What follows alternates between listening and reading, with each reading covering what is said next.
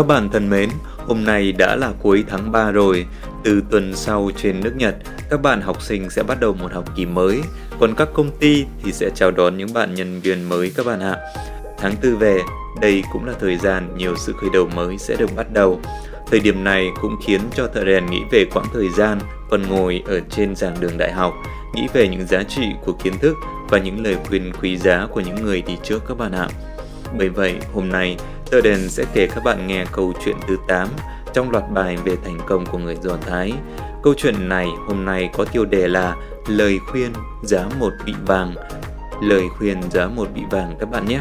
Các bạn hãy tự tìm và lọc ra xem lời khuyên gì mà đắt đến thế các bạn nhé.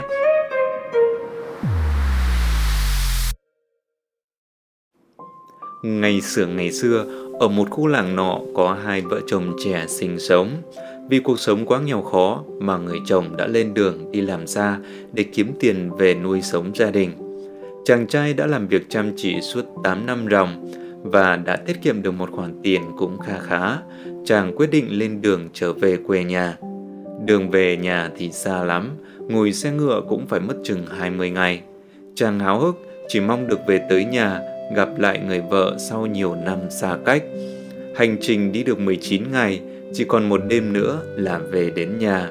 Chàng trai ghé vào một quán trọ ven đường, rồi rút một đồng tiền vàng, cố gắng tìm một món đồ để mua làm quà tặng vợ.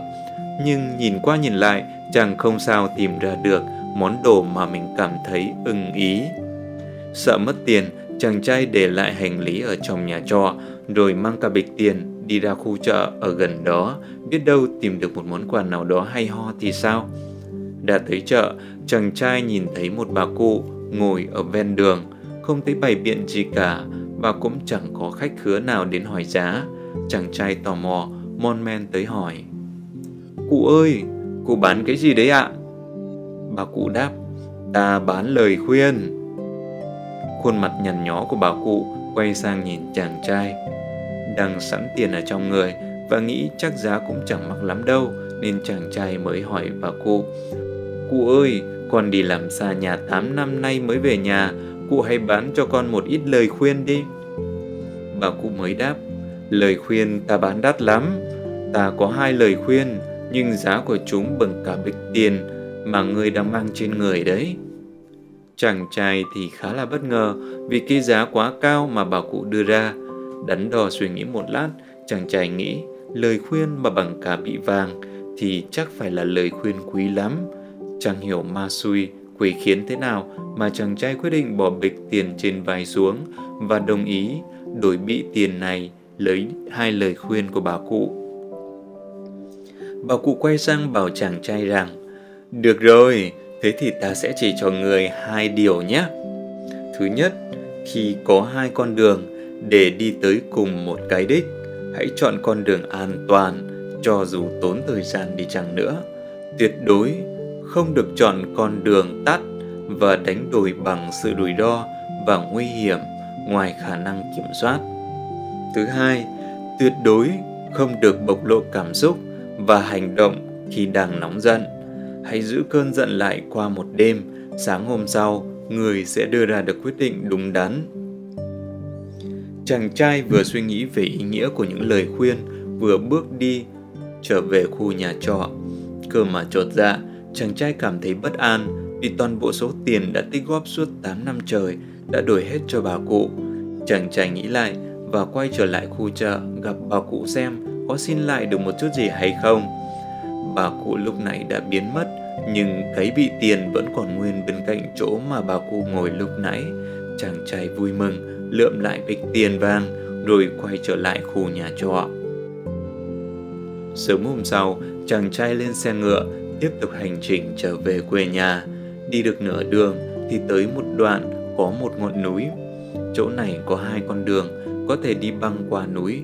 Một là đường đi vòng ven núi, hai là đường đi xuyên núi. Đi đường vòng thì xa nhưng an toàn, còn đi đường tắt thì vách núi dựng và nguy hiểm. Chàng trai vô tình đặt tay lên vai, chạm vào bị tiền và nhớ tới lời khuyên thứ nhất của bà cụ, chàng quyết định đi đường vòng. Khi về đến quê nhà, chàng trai mới nghe người dân trong làng đồn rằng trên đoạn đường xuyên núi, vách núi bị sạt lở, toàn bộ người đi và ngựa trên đoạn đường này bị lao xuống thung lũng, không một ai sống sót. Bữa hôm đó, chàng trai vì đi đường vòng nên về tới quê nhà cũng khá là khuya. Chàng nghĩ chắc là giờ này vợ đã ngủ, chàng không muốn làm phiền nên tính sớm hôm sau sẽ về nhà. Vì vậy, tối hôm đó, chàng trai quyết định nghỉ tại một khu nhà trọ ở gần nhà. Bước vào nhà trọ, chàng trai nhận ra vợ mình đang làm việc tại đây. Người vợ giật mình một chốc, nhưng sau đó thì đón tiếp chàng trai như đón tiếp một người khách lạ. Hai vợ chồng không nói với nhau câu nào. Chàng trai thì giận tím người, chỉ muốn mắng vào người vợ mất nết này một trận. Chàng trai nghĩ rằng có lẽ sau thời gian mình đi làm ăn xa quê, người vợ ở nhà đã có người đàn ông khác.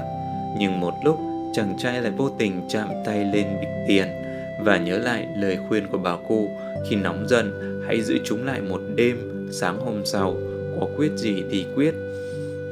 Chàng trai trong người cảm thấy khó chịu lắm nhưng không nói gì và nghỉ lại phòng trọ sớm hôm sau lên đường trở về nhà. Sáng hôm sau, chàng trai gõ cửa nhà, người vợ vui mừng chạy ra ôm chầm lấy chồng, vui mừng vừa mừng vừa khóc. Hôm qua em đã thấy chàng, em đã nghĩ là chàng, nhưng lại nghĩ có thể là mình nhầm. Chàng lại ăn mặc sang trọng hơn xưa nhiều, lại khiến em phân vân có thể là vì nhớ chàng mà em nhận nhầm thì sao?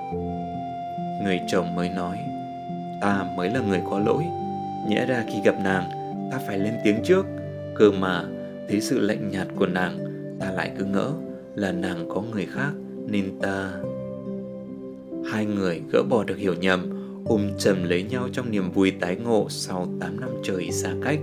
Cả hai từ đó sống với nhau trong sự vui vẻ và hạnh phúc đến cuối đời.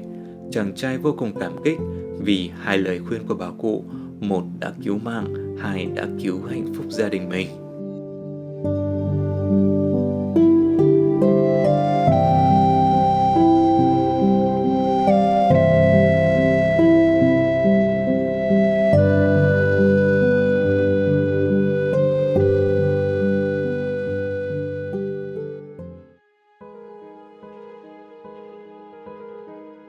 Các bạn thân mến, câu chuyện Lời khuyên giá một bị vàng trên đây là câu chuyện của người Do Thái để chỉ cho chúng ta ba điều. Thứ nhất, đó là hãy ưu tiên sự an toàn hơn là thời gian. Không nên chọn đường tắt mà chấp nhận rủi ro và nguy hiểm. Điều thứ hai, đó là không nên hành động khi nóng giận. Hãy để cơn nóng giận nguôi đi và đưa ra quyết định, như thế chúng ta sẽ có được quyết định đúng đắn hơn. Và điều thứ ba, đó chính là để có được lời khuyên hay những điều giáo huấn thì cần phải đánh đổi bằng những giá trị tương đương. Trong câu chuyện này, hai lời khuyên có giá trị bằng cả bị vàng mà chàng trai tinh góp tới 8 năm ròng mới có được, nhưng đó là những giá trị vô hình vô cùng to lớn. Nhờ đó mà chàng trai giữ được mạng sống của mình và giữ được cả hạnh phúc gia đình.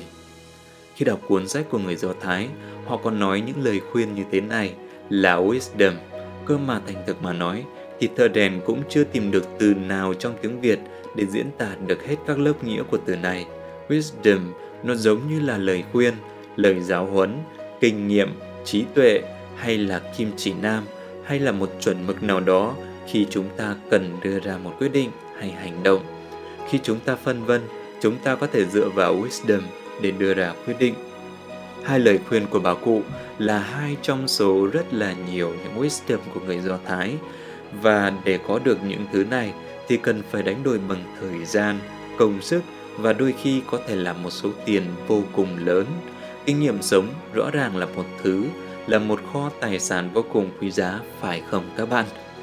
Các bạn thân mến, vậy là câu chuyện hai lời khuyên giá một bị vàng đã kết thúc chuyên mục những câu chuyện thành công của người Do Thái tuần này rồi. Chúc các bạn có một buổi cuối tuần vui vẻ. Từ giờ sẽ kiếm được thật nhiều wisdom cho bộ sưu tập kinh nghiệm sống các bạn nhé. Nếu cần phải bỏ ra nhiều tiền mà có được những wisdom này, các bạn cũng đừng tiếc mà hãy hành động giống như chàng trai trong câu chuyện này nhé. Các bạn cũng đừng quên subscribe Nomodas để tiếp tục nhận được những câu chuyện về triết học thành công của người Do Thái các bạn nhé. Xin chào và hẹn gặp lại các bạn vào tuần sau.